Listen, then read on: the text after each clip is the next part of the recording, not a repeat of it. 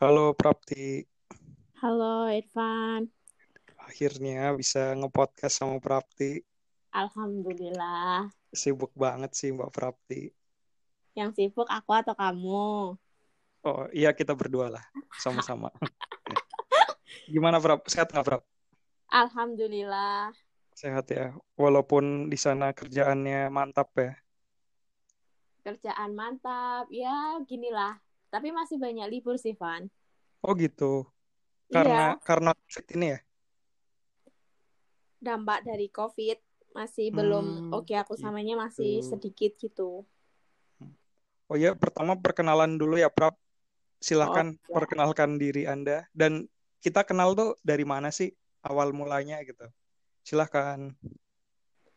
Nama aku Prapti. Kita dulu kenal di mana ya, Van? Pra- Di bandara ya? Di Awal-awal. ba- bandara menuju Jepang itu pertama kali ketemu.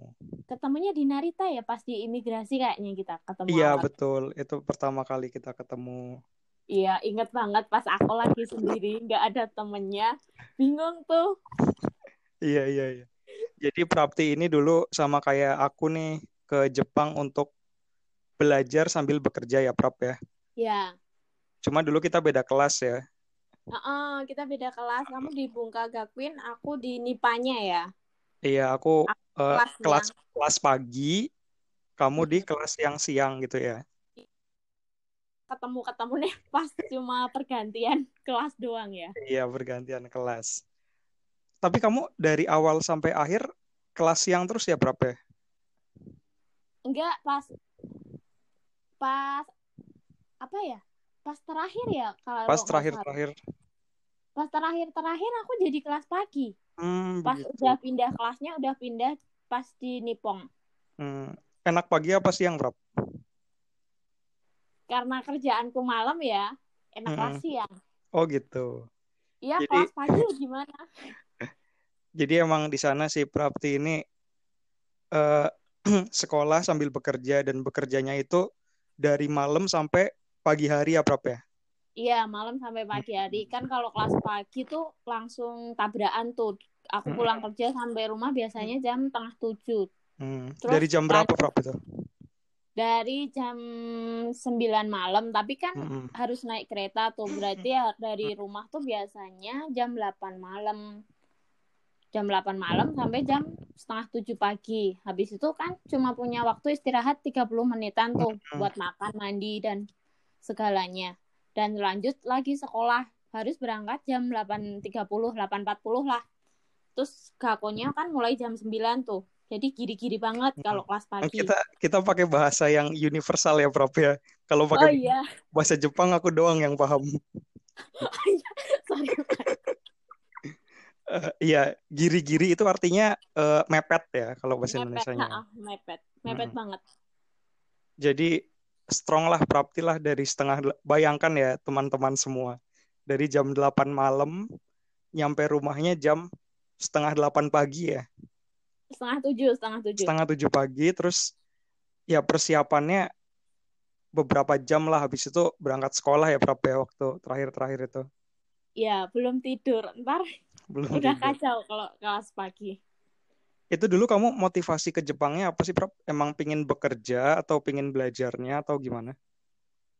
Dulu tuh aku tuh cuma pengen ke Jepang kan. Aku tuh emang dari SMP tuh udah ngelihat kakak aku udah ke Mm-mm. Jepang, kakak ipar juga kakak kandung aku udah pernah ke Jepang semua dan lingkungan keluarga aku emang semua dari ex Jepang. Hmm, begitu. Kalau mereka kan emang kensuse magang kayak Hmm, gitu. Pemagang Tapi ya, ya. heeh, kakak aku nyaranin kalau aku pengen ke Jepang, kalau bisa ya belajar karena mereka udah ngerasain kerja di Jepang. Mereka Iya, iya. pengen tetap heeh, adiknya beda gitu. Terus Hmm, karena ngelihat lingkunganku semua udah lingkungan ex Jepang kan, iya. dari SMP tuh aku nulis di apa sembaran kertas gitu kan. Kan aku dulu lihat kayak termotivasi apa termotivasi apa? Termotivasi. termotivasi kayak gitu. Aku nulis apa 100 keinginanku kayak gitulah. Bikin-bikin kayak Hmm, gitu. Terus ya udah aku tulis tuh. Waktu itu pengen kerja di Jepang tapi juga pengen sekolah di Jepang. Hmm, terus iya, iya. tiba-tiba ya udah ada jalan untuk Ryugaku dengan juga Baito part time. Dan di situ oke okay, kakakku nyaranin itu kan aku juga dari keluarga yang biasa-biasa aja kalau mikir mau kuliah di Jepang bayarnya gimana ntar gimana kan pusing ya iya yeah. terus karena ada link itu jadi aku didaftarin sama kakakku gitu dan Dulunya kamu berangkat berangkat sendiri ya? Iya berangkat sendiri tuh ya nggak ampun. Kalau inget itu uh, ngenes banget kan. Iya iya. Cuma emang kalau nggak nekat kita nggak maju ya kayaknya ya Prap ya. Iya bener. Makanya emang dulu tuh cuma modal nekat sih. Udah nggak mm -hmm. ngerti bahasa Jepang bahasa Jepang kan dulu masih pas-pasan ya masih ngertinya iya enggak cuma gitu iya. doang terus belum pernah naik pesawat juga ya tahu oh, pertama kali naik pesawat mendaratnya di Jepang ya iya. Luar Dan biasa. nggak ada temennya. Gimana itu? Aku udah bingung tuh. Gimana ntar? Udah banyak ketakutan. Udah nggak iya. ngerti deh. Ya pasti sih. Maksudnya itu wajar gitu loh. Siapa aja kalau misalnya begitu ya pasti banyak pikiran negatif lah ya. Ntar di sana kita harus ke mana gitu kan misalnya. Iya bener, apalagi waktu itu kan aku baru lulus SMK. Hmm, iya iya iya. Jadi oh, bener-bener iya. hmm. dunia luar tuh belum tahu kan. Iya. Dan langsung ke kecemplungnya di Jepang ya.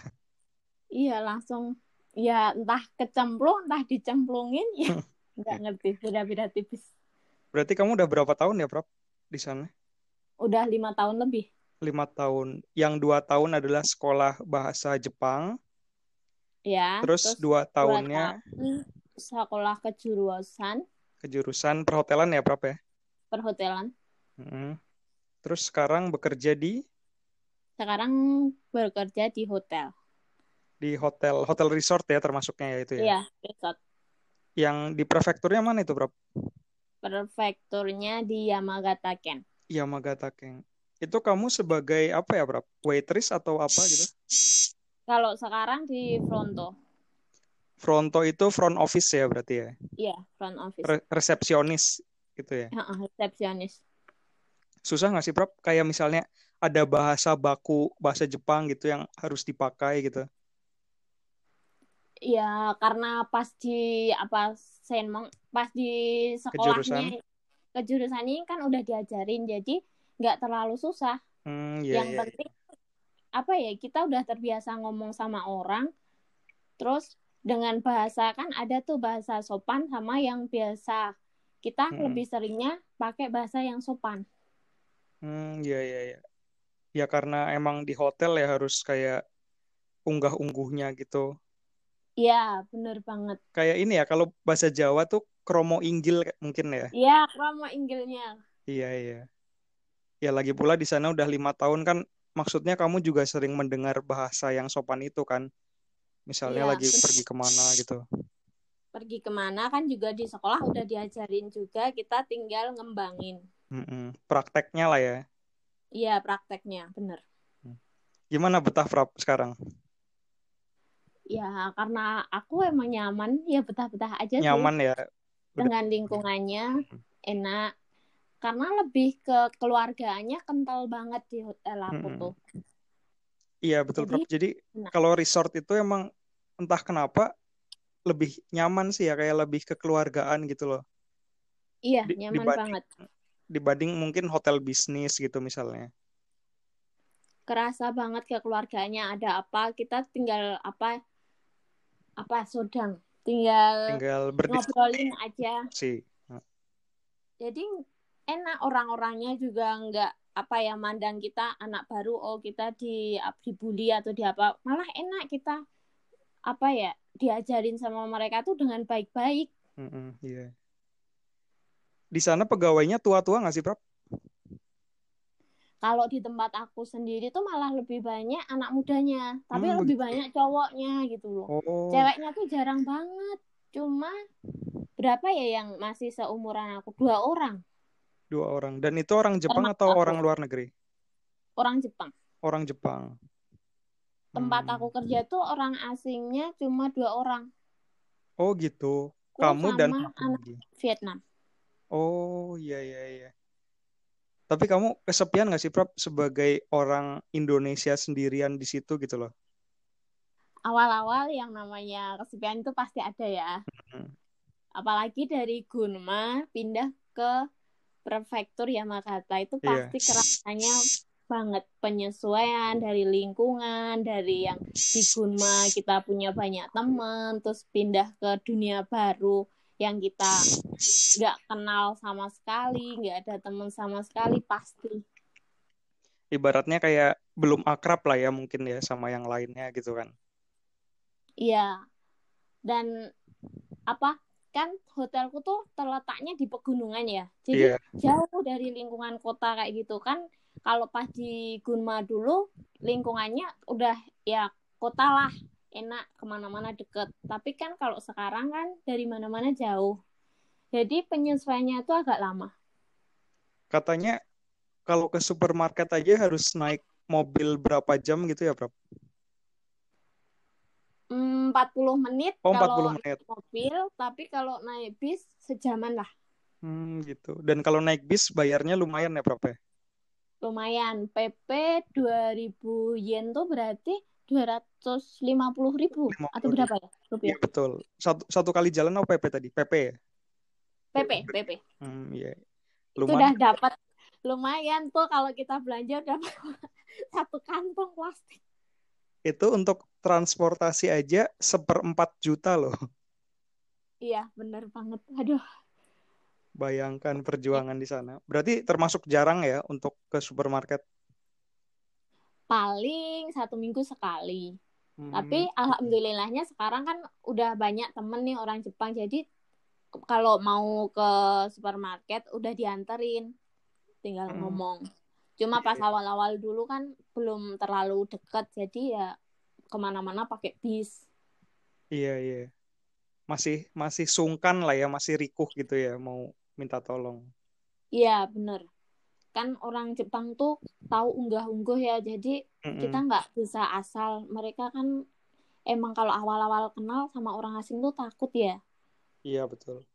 kita harus melakukan pendekatan-pendekatan ngobrol-ngobrol kayak gitu dulu Kamu masak sendiri atau dapat dari hotelnya sih, Bro? kalau pas jam kerja aku dapat makan dari hotel satu Mm-mm. hari dua kali tapi kalau pas libur bebas aku kan sekarang udah ada dapur jadi kalau libur aku masak sendiri Hmm, ya harus masak sendiri ya karena nggak dapet ya. iya bener kalau mau masakin nggak apa-apa sih Van Boleh, tapi transportnya kamu yang bayarin ya. aduh jauh banget mahal lebih mahal Mahal. dari transport bisku loh Wow. Eh, BTW, kamu sampai saat ini tuh masih eh, memperhatikan ini nggak sih, Prof? Kayak komposisi makanan yang misalnya ada babinya atau tercampur yang haram-haram gitu masih nggak sih, Prof? kalau aku pasti tak lihat komposisinya Sih ya. Udah pas belanja itu selalu tak lihat udah lima tahun tapi tetap konsisten untuk agama lah ya istilahnya ya. dia cuma berusaha Van Berusaha berusaha saja semaksimal mungkin. sebisa mungkin Iya. Ya walaupun mungkin kadang tidak tertulis tapi ternyata haram kan kita juga nggak tahu ya mungkin ya ya gitu ya. kan kayak es krim atau coklat kan kita juga nggak tahu itu Hmm. kayak apa kan roti-roti di apa sebung atau di kombini kayak gitu kan ada beberapa yang mengandung minyak babi tapi kan kita nggak tahu Iya. itu susah Kombini itu minimarket seperti Indomaret, Alfamart gitu ya. ya Prof, ya. Maret. Mm-mm. Jadi sebelumnya ini aku sama Prapti nih kayak eh, diskusi nih.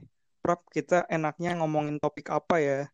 Terus aku kepikiran ngomongin topik menjaga agama di negeri sana gitu. Ibaratnya kan kalau kita di sana kan kita ya aku sama kamu sebagai orang Islam gitu kan minoritas ya.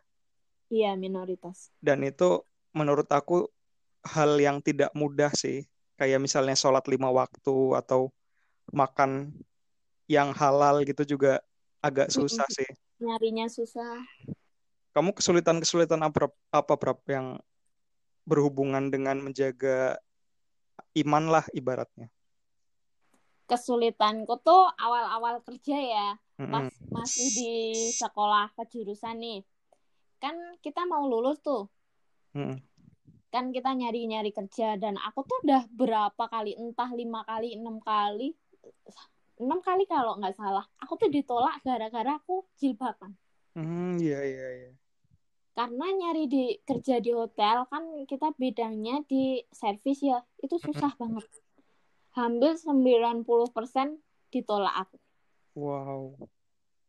aku kan nyari kerjaan tuh dari tahun kedua ya tahun kedua tuh dari bulan 7 itu udah ikut job fair job fair kayak gitu kan Iya. itu aku ikut sampai di Shizuoka Mm-mm. itu aku ikut beberapa tempat mensetsu tapi aku ditolak gara-gara Mensetsu itu interview ya. ya way. interview maaf maaf Oke oke. ya Terus- kan itu udah pas bulan 7 itu aku ikutan interview di. Shizuoka udah ditolak kan habis Mm-mm. itu udahlah aku nyari di sekolah di sekolah tuh ada lowongan juga Mm-mm. terus aku ikutan tapi di situ harus ikutan ini part time dulu pas natsu eh liburan musim panas kan Mm-mm. aku kerja pas liburan musim panas tuh sebulan tapi itu berat banget bisa sih berjilbab tapi itu di belakang layar kayak bersih bersih kamar cuci cuci piring Mm-mm. kayak gitu jadi itu kerjaannya udah capek banget Van Iya, saya pernah Nggak merasakannya. kok. yang cuci piring kan kalau kerja di hotel tuh piringnya gede-gede ya berat Iya. banget itu Dan kalau pecah tuh gantinya lumayan itu. Mm-mm. dan itu aku cukup sebulan itu aja udah aku mundur Mm-mm. beberapa kali ikutan mensetsu ditolak lagi ditolak lagi ikutan yang di Tokyo juga itu seminar orang asing juga ditolak gara-garanya juga karena berjilbab dan yang terakhir tuh aku udah hampir nyerah wah ini kalau nggak bisa lanjut berarti aku harus pulang udah Mm-mm. keadaan udah drop banget entah gimana entah aku udah mikir ah, kalau aku ngelepas jilbab aku juga nggak mungkin. Tapi kalau jilbaban terus pasti aku daftar mana-mana ditolak kan. Cuma teman aku bilang udah Bismillah aja. Terakhir tuh aku pas wawancara udah aku nggak bilang nyinggung tentang jilbab udah aku ikutin aja. Dan udah tuh aku masuk dan diterima. Diterima tuh awal-awal emang boleh pas semingguan itu pas lagi masuk boleh berjilbab habis itu bosnya nggak bolehin Mm-mm.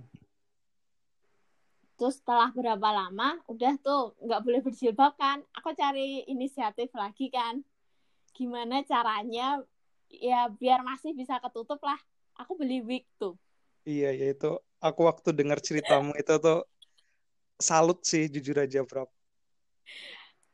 Karena nggak boleh tuh aku gimana caranya lah sebisa mungkin aku cuma Bismillah ya ya Allah Hmm. semoga lah dimudahin udah aku beli wig aku make satu mingguan lebih kalau nggak salah tuh Mm-mm. semua orang Jepang tuh pas aku masuk kerja semua ngeliatin Hmm. aku kayak ada yang aneh gitu Iya, iya. ya mungkin aku kalau ngeliat kamu juga mungkin aneh juga sih. itu pengalaman lucu banget semua orang langsung lihat aku tuh kayak aneh tapi udah aku nggak peduliin itu kan udah aku pakai itu semingguan lebih Mm-mm. udah kan kalau kerja di hotel tuh satu hari kerja tuh masuknya shiftnya dua kali kan pagi sama malam Iya, jadi aku lepas pasang wig tuh empat kali dong iya. Itu- ha-ha. capek banget dan malam-malam pulang pulang kerja tuh terakhir cuma ya ampun kalau kayak gini terus udah nggak kuat ya Allah terus aku pulang tuh sambil nangis malam-malam entah kenapa itu udah bener-bener kayak keajaiban banget paginya bosnya tuh langsung bolehin aku jilbaban Gila, gila. dan setelah itu sampai sekarang alhamdulillahnya Itu bantuan dari Allah secara langsung tuh. nggak ngerti kekuatan doa tuh emang luar biasa banget benar-benar kerasa kan kalau kita hidup sendiri benar-benar kan nggak ada siapa. Aku mau cerita sama teman juga nggak ngerti keadaanku. Mau cerita sama orang rumah atau apalagi orang tua mereka juga nggak ngerti. Paling mereka sarannya ya udahlah gimana caranya? Tapi cuma doa yeah. yang menguatkan. Dan kamu juga maksudnya udah berusaha ya? Kayak misalnya gimana caranya agar uh, itu kan jilbab itu kayak untuk menutupi rambut ya intinya ya. Iya. Yeah. Dan dan wig itu adalah untuk pengganti jilbab. Cuma kelihatannya yeah. kelihatannya jadi kayak rambut gitu kan.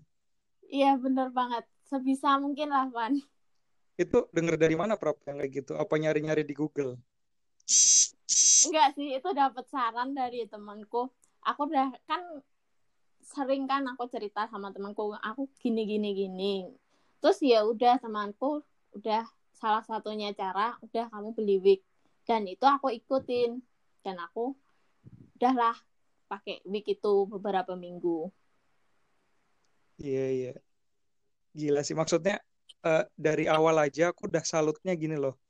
Kayak misalnya kamu udah beberapa kali kan ditolak interview gara-gara berjilbab ya. Iya. tapi kamu itu masih kayak konsisten dengan ingin memakai jilbab gitu loh itu kan juga kalau misalnya imannya nggak kuat pasti mending oh udahlah buka aja jilbabnya yang penting kerja gitu kan sebenarnya kan iya sebenarnya dalam hati kecil ada kayak gitu tapi tetap hmm. berat kan makanya itu yang hebatnya di situ sih nggak ngerti kenapa dulu tuh untuk nyari kerja tuh susah banget hmm. padahal mungkin kalau seandainya lepas jilbab lebih gampang ya sebenarnya ya. Lebih gampang, udah lebih gampang. Iya, cuma ya ini adalah bukti nyata gitu loh, Prof. Kamu tetap konsisten seperti itu, terus tahu-tahu Tuhan bantu kan akhirnya udah jilbaban aja iya. nggak iya. apa-apa. Itu kan bener banget. Dalam waktu nggak nyampe 24 jam, bener mm -mm. banget itu. Ya ampun kekuatan doa itu luar biasa. Iya, makanya sebenarnya kalau misalnya orang dapat ujian itu orang itu sebenarnya harus malah berdoa ya mendekatkan diri ke Tuhan ya sebenarnya ya. Iya, harus meyakini bahwa keberadaan Tuhan tuh ada gitu. Mm -mm. Bukan malah bukan malah marah ke Tuhan ya kayak misalnya, duh cobaan aku kok berat banget sih gitu. Bukan malah seperti itu ya harusnya ya. Iya, harus kita mendekatkan diri dan introspeksi diri apa mm -hmm. sih yang salah, aku tuh harus gimana, harus mencari langkah ke depan tuh gimana? Ya kan di Al-Quran juga sebenarnya disebutkan kan, di balik kesulitan itu ada kemudahan kan. Iya. Dan uh -uh. itu diulang sampai dua kali. Dan itu tuh emang bener-bener kejadian lah ya Prab sama kamu Prab. Kejadian banget itu bener-bener hmm. luar biasa kan kebesaran Allah itu bener. Terasa banget. Allah tuh terasa dekat banget gitu. Iya. Jadi kalau sebenarnya manusia dikasih cobaan itu justru Allah sayang ya sebenarnya ya. Perhatian iya, gitu loh. Justru Allah sayang dan Allah hmm. tuh pengen ngebersihin dosa-dosa kita di masa lalu juga kita kan diangkat dari derajat kita ya yang hmm. awalnya mungkin kita gimana ya biasa-biasa aja terus kita bisa lalui ujian itu berarti kita udah bisa melampaui itu semua. Iya, naik pangkat lah ya ibaratnya naik ya. pangkat. Mm -mm. Tapi kamu tuh, aku sering lihat ya di story Instagram atau WA gitu. Kamu sering kayak uh, apa sih istilahnya dengar ceramah-ceramah atau ikut ceramah gitu ya, Prof ya? Iya, lumayan sih. Kalau pas di Gunma dulu kan sering aktif di majelis taklim tuh di mm -hmm. apa di masjid Isesaki itu deket banget sama tempat tinggal aku di Gunma dulu. Mm-hmm. Cuma 15 menit ya kalau nggak salah kalau naik kereta. Naik kereta ya sekitar itu. Kalau di Gunma tuh dulu setiap bulan itu diadain satu kali kita pengajian kayak gitu. Dulu sering ikutan kayak gitu. Apalagi kalau pas setahun sekali atau dua kali tuh biasanya diadain juga di Tokyo itu hmm. ngundang hmm. ustadz-ustadz ternama dari Indonesia. Pernah aku ikutan ini pengajiannya Ustadz Hanan Ataki itu dua kali di Tokyo. Wow. Terus yang tahun ini aku ikutan pengajiannya Ustadz Adi Hidayat pas bulan Februari lalu. Itu di Tokyo juga. Itu di Tokyo juga. Di mana Prap? KBRI-nya atau di mana?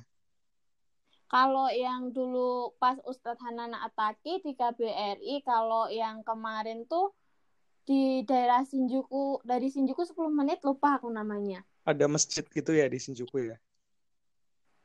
Enggak lebih kalau yang kemarin nyewa aula besar kayak gitu karena nggak muat. Kalau yang dulu di aulanya KBRI-nya. Itu kamu dapat informasi kayak gitu dari mana, Prof? Ini dari grup pengajian. Kan nah, ada bisa masuk pengajiannya dari?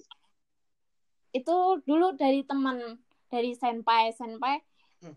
apa? Senpai senior. Senior itu yeah. ngasih tahu ini loh ada pengajian. Kamu ikut ya terus ya udah gabung aja gitu. Kita udah gabung nih. Kita udah gabung. Kita ngajak adik-adik kelas kita. Ayo ikutan. Hmm. itu berarti orang Indonesia semua ya?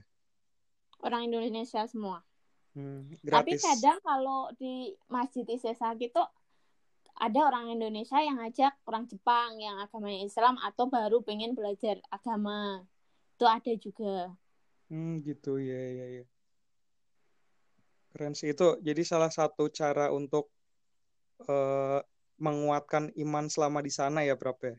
Iya, mengecas iman kita. Hmm. Kan HP aja butuh nih dalam sehari dicas berapa kali kan iman iya. juga. Iya kalau HP ibaratnya uh, rusak ya udah beli lagi lah. Kalau iman rusak tuh udah kalau iman, berapa ya?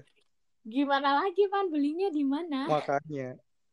Jadi kita harus iman. jaga lah ya istilahnya ya. Iya, keyakinan kita. Dulu kan aku juga sempat ini ya, Prof. Maksudnya aku selama di sana kan sebisa mungkin menjaga ya sholat dan makanan gitu dari Iya, yang... uh, kamu dulu ya ya. Uh, cuma entah kenapa nih teman-teman dekatku lah ya, yang gak usah disebut namanya lah ya. gimana itu, gimana? Yang pertamanya itu masih sholat gitu, gantian kan misalnya kan Evan udah sholat belum? Udah, udah. Kan situ sholat aja nggak apa-apa sajadahnya dipakai gitu. Makin ke sini ini makin ambiar semua, Prab. Gimana ya, Van? Ya, emang lingkungan tuh berpengaruh banget, Van. Mungkin menurutmu gimana? menurutku tuh gimana? Kalau menurutnya aku ya, uh, ibaratnya nih ada rasa sedikit malas ya. Malas itu tuh mengakar loh, Prab. Jadi kayak berakar gitu loh. Kalau kita udah sedikit malas nih, nanti akan lebih males lagi. Lebih males lagi, lebih males lagi sampai tidak dilakukan sama sekali. Sholat contohnya ya. Jadi menurut aku, ya walaupun gimana susahnya sholat di sana, aku juga waktu kerja di frozen fruit, frozen food ya berapa ya? Itu kan aku di pasta ya? Di pasta itu kan aku jamak terus. Cuma kan ya apa boleh buat gitu loh itu yang bisa dilakuin gitu tapi ya, teman-teman kan. yang lain malah tidak sholat sama sekali ya gimana ya Van? Itu sulit juga Van. Makanya jadi sebenarnya menjaga iman di negeri sana juga nggak mudah ya Prof ya? Nggak mudah apalagi tempat sholat kan kita juga nggak ada ya Van. Betul, tempat sholat kamu ya. kamu dulu gimana pas kerja di itu pabrik makanan tuh? Ini juga aku ceritanya tuh kayak kamu lah istilahnya berusaha terus Allah bantu lah dulu aku sholat tuh di locker room di tempat ganti. Tapi kalau di locker room tuh gini Van dilihatin semua orang Jepang tuh kayak melihat kita tuh aneh. Kita jadi ketakutan sendiri kayak orang kita ya pencuri atau apa gitu loh. Nggak enak nggak nyaman. Jadi jadi nggak khusyuk kan sebenarnya kan? Kamu gimana itu? Itu aku aku hari pertama prap jadi sebelum sebelumnya nih kan istilahnya masih ada waktu jam istirahat ya bisa sholat yeah. gitu tapi pada hmm. saat lagi produksi banyak banyaknya itu kan waktu itu tuh dipindah lah istilahnya istirahatnya jadi dipindah gitu istilahnya harus yeah. jamak nah waktu itu mau nggak mau satu-satunya tempat yang memungkinkan kerum waktu itu sholat tuh di situ di pojokan gitu di depan di depan locker roomnya orang Jepang aku nggak tahu siapa gitu terus aku sholat di situ terus ternyata ngalangin Ada orang si, Jepang. iya ngalangin si orang Jepang itu mau ngambil sesuatu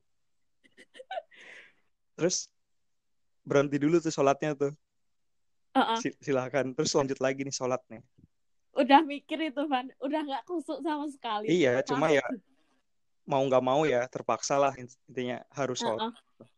ternyata di pojokan tuh eh, kalau saco bahasa Indonesianya apa ya Bos. bos ya? ya bosnya ya. Nah bosnya itu ngeliatin aku prap. Terus dia Kamu dia ter- ternyata di locker room itu tuh dia diem nungguin aku selesai sholat. Terus nanya Irfan kamu tadi ngapain? Lagi beribadah ya? Iya tadi beribadah. Maaf ya saya mengganggu di locker room gitu kan. Ya kan ganggu jalan orang ya ibaratnya. Iya, heeh. malah dikasih tempat khusus buat sholat prap Ya Allah. Luar biasa banget ya Allah tuh emang ngasih jalannya buat kita. iya. Itu hari pertama loh. Hari pertama aku bingung sholat di mana. Terus teman-teman yang lihat usahamu kayak gitu tuh gimana, Van? Kan ada tuh. Apa orang Indonesia juga kan kamu? Iya. Ada beberapa orang kan? Banyak. Ya kamu kenal semua juga sih kayaknya sih. Ya kenal. Lihat usahamu kayak gitu tuh mereka gimana apa sebenarnya ikutan sholat kah atau udah diemin aja Nah, itu dia. Mereka diem aja dan mereka tidak ikutan. Cuma aku kan ya gimana ya maksudnya ya buat aku menjaga iman diriku sendiri aja udah susah, nih ngajak orang lain yang udah males sholat juga pasti lebih susah kan. Iya bener Aku udah udahlah masing-masing aja lah. Mau sholat apa nggak sholat ya udah sana lah. Yang penting aku udah ngejalanin tugasku gitu. keren Iya. juga ya Van ceritamu perjuangan ibadah Itu juga kayaknya nggak banyak yang tahu sih. oh, oh aku baru denger ini kayaknya kamu belum pernah cerita ya Iya. kalau yang ini Padahal kita sering ngobrol-ngobrol ya sebenarnya ya, Prap, ya. iya tapi kamu untuk soal ini belum pernah cerita soalnya Prap eh, jadi kan ya yang eh, temennya aku dan kamu kan yang kerja sama aku juga ada tuh. Nggak usah sebut nama ya. Iya.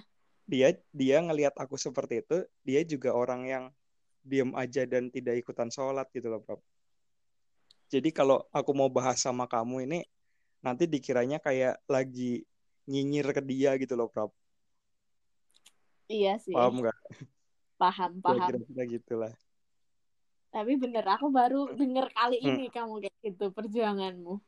Iya emang kalau misalnya yang lebih seru tuh yang misalnya kita lagi pergi keluar kota ya Prap ya kayak misalnya ke ke Tokyo ke Akihabara gitu kan Ah, nggak bener. nggak ada tempat tuh Kamu gimana sholatnya itu kalau pas main ke Tokyo gitu? aku pernah ya sholat di kuil aku pernah sholat di Di kuil. Padahal kuil itu tempat sembahyangnya orang Jepang loh. eh, agama Buddha ya mungkin ya Ah, ah, Buddha. Mm-mm. tapi ya nggak ada tempat lain kan terus Iya, Kan nggak apa-apa. di, di depan kuil kan ada yang kayak air dari sumur itu kan yang air Iya. jernih itu. Ah, itu- ah, ada itu. itu aku aku wudhu pakai air kuil Prap. Kalau aku dulu ya pas ke Tokyo, aku sholatnya di taman. aku di taman juga pernah Tapi kan itu kan ada toilet kan. Ah. Apa kakiku tak masukin ke ini Was- apa biar disabut. Iya bener. wastafel ya aku juga kayak gitu Tapi aku takut kan kalau ada orang lain yang lihat. Jadi aku pas perginya ke toilet pas nggak ada orang, Pan. Ah, ah. Kan aneh aja orang Jepang kalau lihat kita kakinya dinaikin ke atas kayaknya gimana gitu. Kitanya segen takut lah. dan aku juga misalnya lagi mau wudhu nih udah di dalam toiletnya kan terus masih ada orang Jepang kan aku tungguin sampai keluar dulu baru wudhu Bener banget, Man. Bener. Emang kayak gitu perjuangan untuk sholat aja sampai kayak gitu ya. Makanya bersyukur banget di Indonesia tuh kita beribadah aja iya udah jangan sampai malah males ya udah mudah segalanya malah malah tidak sholat ya di Indonesia ya. Jangan Mm-mm. sampai. Terus kampretnya juga ini eh, keran di Jepang itu kan rata-rata pakai sensor ya. Iya, bener. Aduh ya ampun. Jadi kalau misalnya kita wudhu itu kan mau nggak mau satu tangan kita itu nutupin sensornya kan biar air ngalir kan. Iya, biar air bisa ngalir. Terus buat para pendengar nih ya, bayangkan ketika kita harus membasuh kaki ke atas wastafel dan satu tangan tuh harus nutupin sensor itu gimana tuh? Bayangkan aja deh. Aduh, Man. Itu lucu banget. Gila.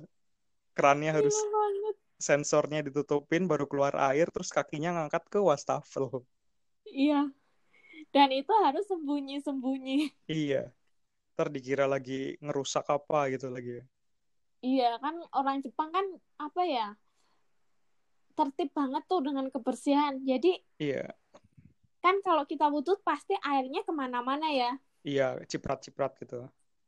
Makanya, aduh, kalau kelihatan orang Jepang tuh, dah masalah. Aku pernah juga Rob, di waktu lagi main di Akihabara tuh kan ya nggak ada tempat sholat juga kan. Itu aku pernah ke Nggak ada. mall, ke mall terus ke pojokan gitu kan. Itu mau sholat tuh, Mm-mm. buka tas. Jadi kayak ada emergency exit gitu loh yang tangga itu Iya, buat ada. tangga darurat ke situ. Terus aku buka tas ransel kan. Ini di Kamu bawa sajadah. bawa sajadah. Nah, aku diliatin polisi, Prap, dikira mau ngapain gitu kan, ke pojokan, keluarin isi ransel gitu. Terus habis itu ditungguin sampai kelar sholat nggak, Van? Terus aku aku nggak sholat dulu, aku nggak jadi, terus pergi lagi kan. Polisinya nggak ada, baru aku balik lagi. Susahnya sampai kayak gitu ya, Van? Iya kan bayangin, Prap, maksudnya ini kan mindset orang-orang itu kan ya gara-gara ISIS ya. Gara-gara kan Islam jadi terkesan teroris gitu kan. Iya, orang Jepang tuh ngelihat orang Islam tuh jadi condongnya ke sana ya. Eh, ya bayangin aku ke pojokan buka ransel dikira mau ngapain kan. Iya, bener sih, Van. Kamu apa lagi? Makanya Tempat mana lagi, Prap, kalau kamu yang menarik waktu pas lagi sholat? sholat aku seringnya ya di taman, terus di gedung, di ruangan kayak gitu juga nyari. Kalau di restoran aku pernah pergi nih ke KBHD, makanan All you can eat. iya, kayak Mm-mm. gitu. Aku dan temanku nih, kita nyari tempat yang sepi dulu, baru kita Heeh. sholat di situ. Di restoran ya berarti ya, Prap ya? Heeh, di restoran pun kita Hmm. tetap harus lihat sa- apa sekitar kita ada orang nggak ya mastiin dulu mau sholat tuh Tapi itu sholatnya gantian atau barengan? gantian Gantian ya, ada yang jagain ya. iya ada yang jagain kalau barengan kan dikiranya aneh ntar orang Iya. Jepang ntar kita dilaporin polisi atau gimana kan takut kan Di restoran lagi ya. Heeh. tapi alhamdulillahnya untuk sekarang tuh di area Tokyo tuh udah banyak kayak ruangan untuk kita bisa buat sholat kayak di apa stasiun Tokyo sekarang udah ada Van Hmm, gitu. Bagus di sih. keren, keren. Akihabara udah ada juga masjid tapi kecil Hmm, iya, iya. Mungkin karena banyak orang Islam yang ke situ ya mungkin ya. iya karena kan Tokyo udah ibu kota dah mungkin udah alhamdulillah udah lumayan banyak lah orang yang tahu Islam jadi udah gimana ya untuk Islam udah disediain aja tempat-tempat untuk ibadah Iya. kalau nggak salah Osaka sama Tokyo udah lumayan masjid udah banyak Ya memang dua tempat itu ibaratnya orang-orang turis-turis Islam lah ya banyak ke situ ya. iya kayak Jakarta sama Bandung ya Iya, mungkin kayak gitu kalau di Indonesia. Aku juga pernah satu lagi nih berapa sholat di mana tahu nggak? Di mana? kamu tahu eh, stasiun-stasiun di Jepang itu kan selalu ada eskalator yang buat orang cacat ya. ah ada ah Aku masuk situ, aku tutup pintunya, aku sholat di situ dan aku berdoa, ya Allah jangan ada yang pakai ini gitu. gokil banget di situ. Ngeri aku nggak berani. Sumpah kok itu udah ibaratnya ya udah jamnya tuh udah mau habis lah jam sholat gitu kan. Ngejamak juga jamak. jamak cuma udah hampir maghrib gitu loh kan udah mepet ya.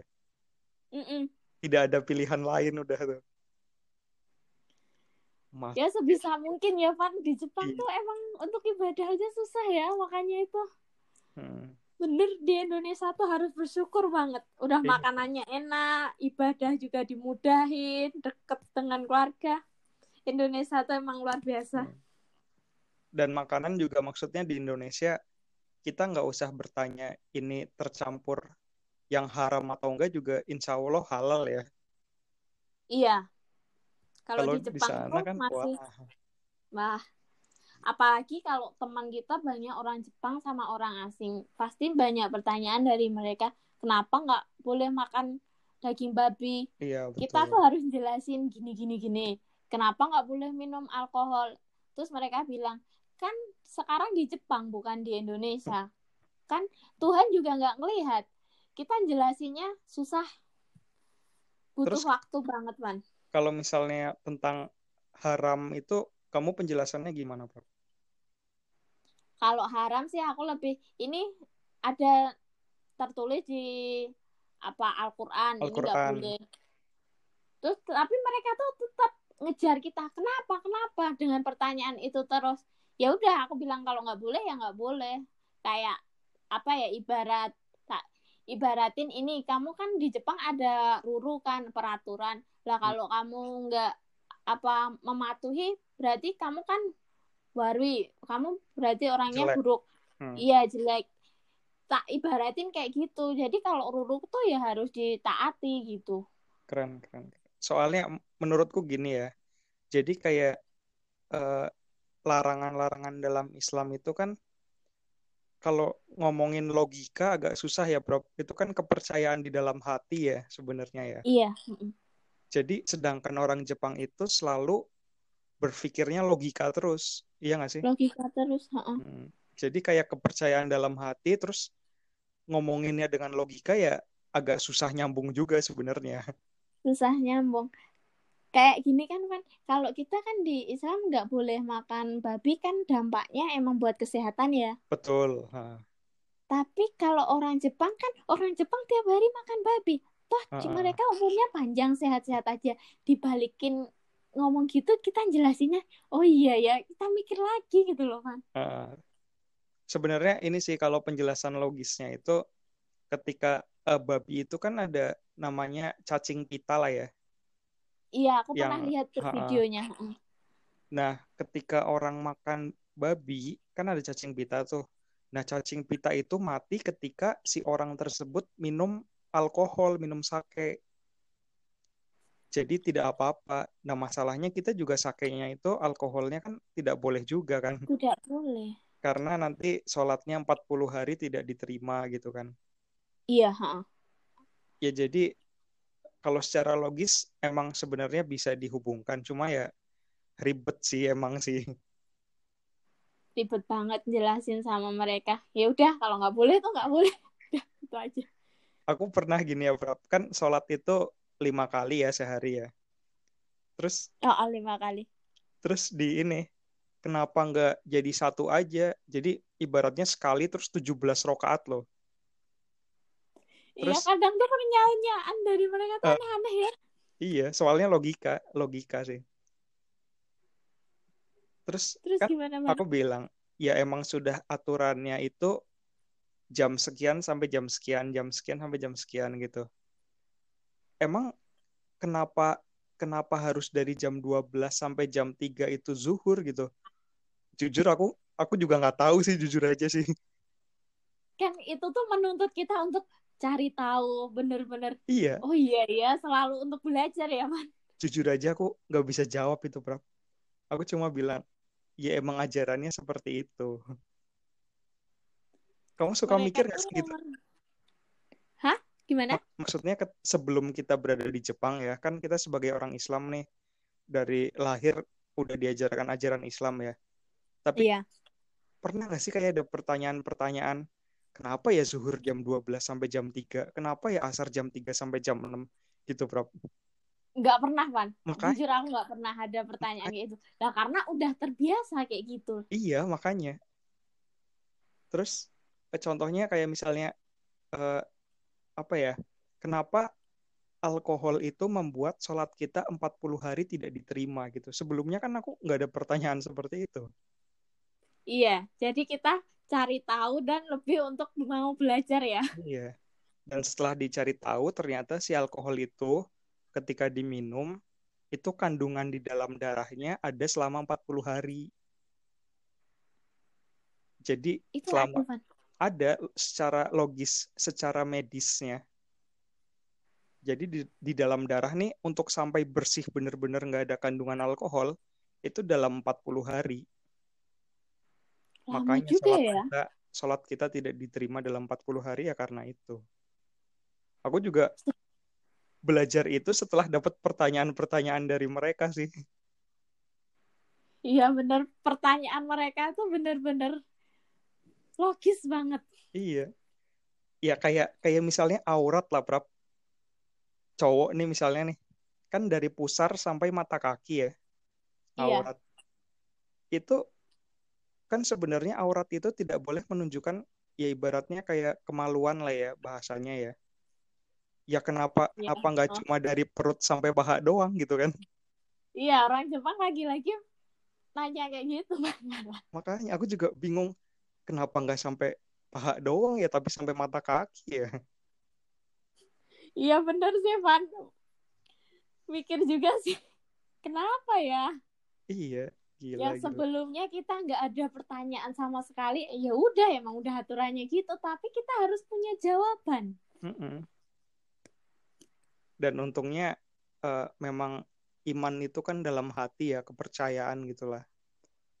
Mm-mm. Itu kalau orangnya misalnya tidak kuat iman, digerus dengan pertanyaan-pertanyaan seperti itu kan bisa imannya rontok tuh. Bisa nggak Iya. percaya lama-lama.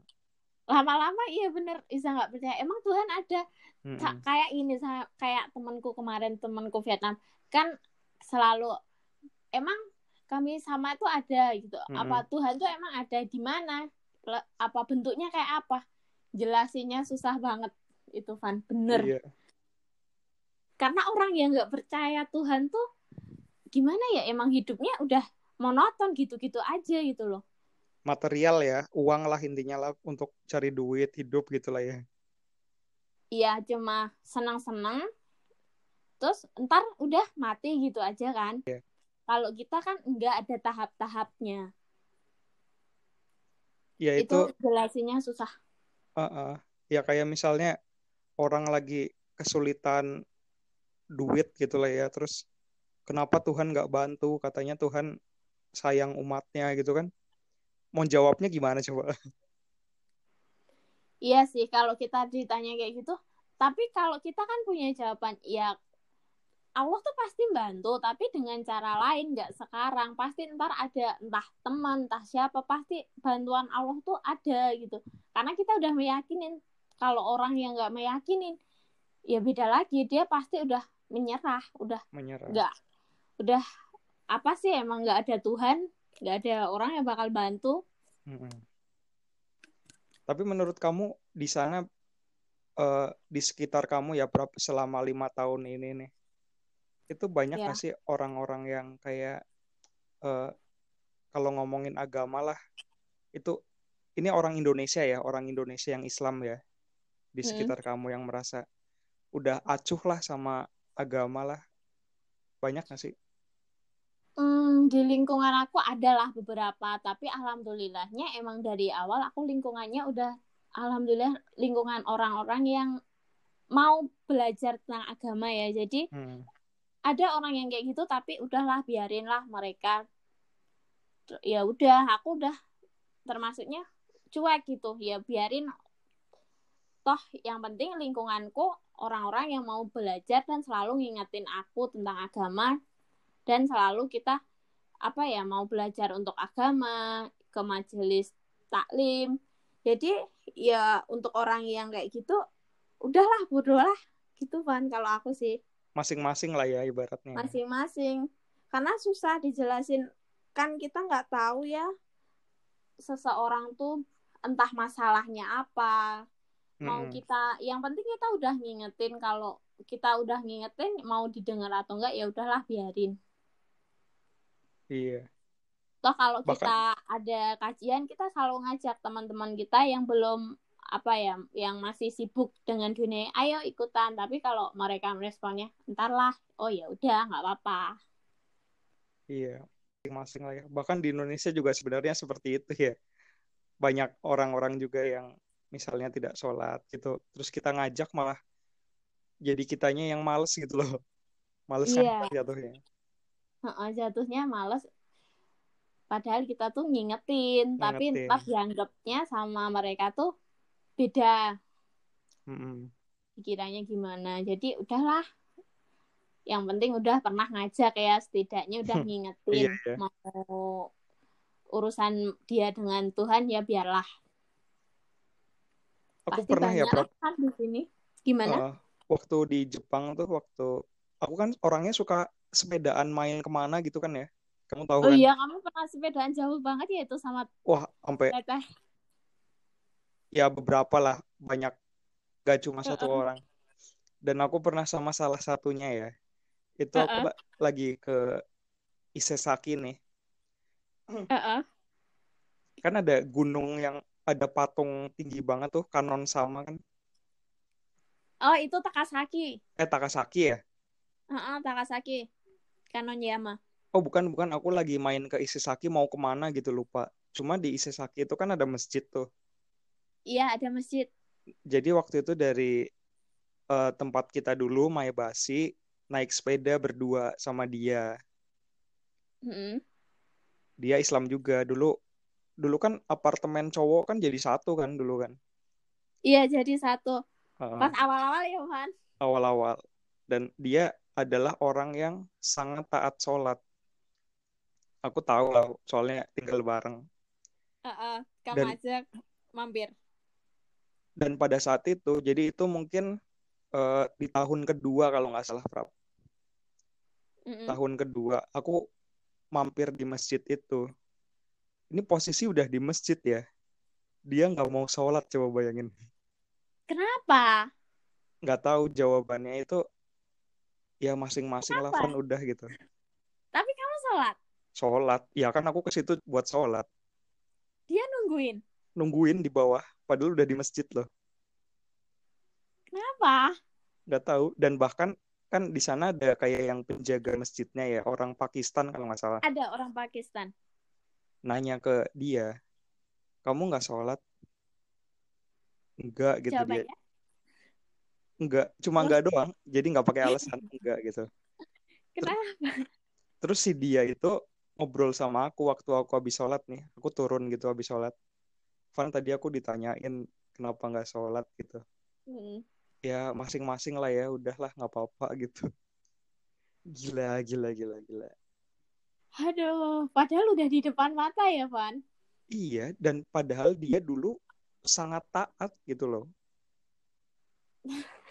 Bisa bisa merubah orang sampai segitunya loh Jepang. bener banget nggak ngerti Jepang tuh emang kita tergantung lingkungan kita baik aja kalau kita emang iman kita nggak kuat ya bakal males Iya. Dan sekalinya males itu udah bakal menjadi akar gitu loh, Prof. Kalau udah mengakar gitu kan susah ya ibaratnya ya.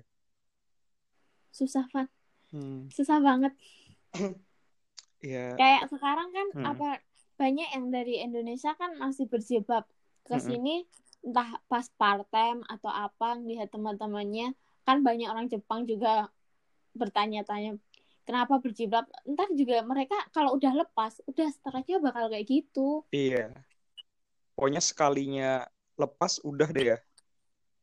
udah mungkin aku pun juga gitu kalau aku lepas aku awal-awal ke Jepang aku nggak jilbaban kan Iya, tahu tahu tahu. ingat kan Heeh. tapi sebulan setelah itu udahlah berusaha konsisten alhamdulillahnya sampai sekarang Sampai sekarang malah yang itu tadi ya. Demi berjilbab aja sampai ditolak enam kali ya kerjaan di sana ya. ya cuma berusaha Iya, dan akhirnya memang Tuhan membantu lah dengan segala bener, macam cara tuh. Dan kita bener tidak banget kan. kita tidak menduga ya sebenarnya ya. Nggak menduga. Tapi di situ bener ngerasain kebesaran Allah tuh luar biasa gitu.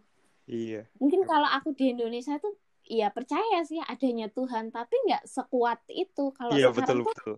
ada masalah apa dan udah dapat ujian apa, ya mungkin ada perasaan nggak yakin, tapi udah keyakinan adanya Tuhan tuh udah kuat gitu loh kan. Dan dapatin keyakinan itu, aku tuh susah, aku tuh harus ada beberapa ujian, melalui beberapa tahap dulu, baru benar, oh keberadaan Tuhan tuh sebegitu besarnya ya gitu loh. iya, memang betul sih. Kalau aku di rumah kan ada orang tua, ada teman, ada saudara, jadi keberadaan Tuhan tuh iya ada. Biasa tapi ya biasa gitu ya. Biasa, nggak kerasa. Hmm, Tapi hmm. kalau kita sendiri dalam keadaan sendiri, siapa lagi yang mau nolong kita, Van? Hmm. Ya bahkan di Jepang kita sholat dengan khusyuk aja tuh udah nikmat ya. Nikmat. Sholat diliatin polisi kan gimana nikmatnya tuh.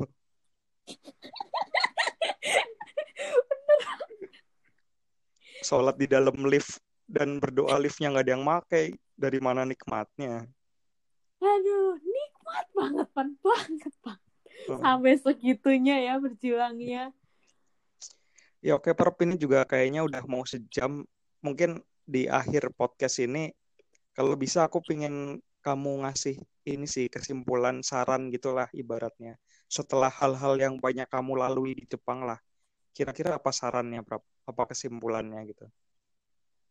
Kesimpulan ya tetap jaga sholat lima waktu. Karena gimana lagi kalau kita nggak jaga sholat kita? Kita kita gimana lagi siapa yang mau nolong kita? Di Jepang kita nggak ada siapa-siapa. Cuma Allah lah yang nolong kita. Iya. jadi buat apa ya teman-teman?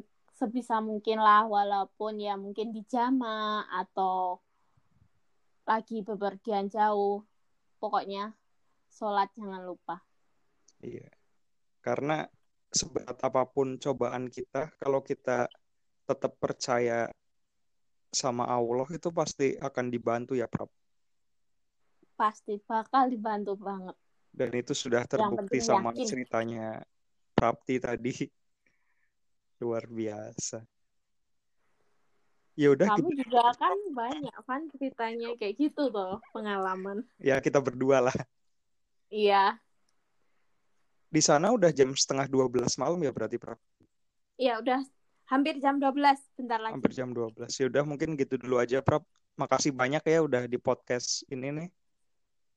iya sama-sama ntar sambung lain waktu Iya. ya Sehat-sehat terus Prap. Besok semangat bekerja lagi. Hai arigato sehat-sehat juga di Indonesia Siap, bye-bye. bye bye